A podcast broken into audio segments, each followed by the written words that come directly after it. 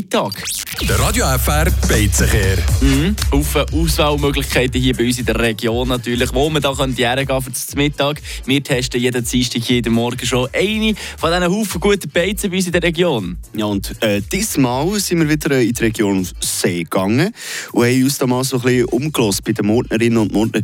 Besser gesagt, sind wir auf eine Facebook-Seite gegangen, schauen, ja. was da scheinbar äh, das beste Restaurant gibt in Murten. Und viele haben da gesagt, wir sollten da dringend in die Ringmur gehen, das ein Restaurant und Hotel, dort äh, beim Kino zu Murten.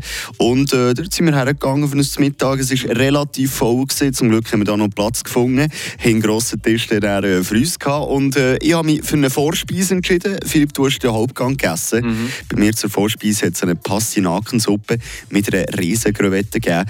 Für die Leute, die keine Ahnung haben, was ein Pastinaken ist, äh, gehört zu der Familie von den Doldenblüttler. Sieht aus wie ein Hauers Rüebli und schmeckt eben wie Rüebli und Sellerie ein bisschen zusammengemischt. Wird übrigens, habe ich auch lustig gefunden, im Volksmund als Hammelmöhre oder als Moorwurzel äh, bezeichnet. Ja, vielleicht, vielleicht bei denen da ein bisschen im Norden, aber bei den Deutschen sagt man es so. Aber. Ja, bei den, bei den Norden, ja.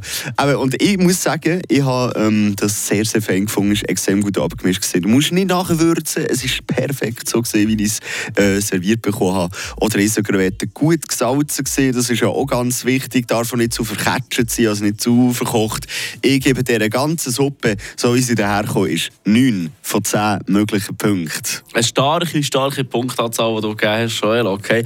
Hey, ich würde sagen, ähm, kommen wir ein bisschen später in der Morgenshow noch zum Hauptgericht, ganz genau, aber äh, definitiv, man kann schon mal vorweg nehmen, es lohnt sich mal eins vorbeigucken, oder? Auf jeden Fall. Frische Tag, der Radio FR Morgen.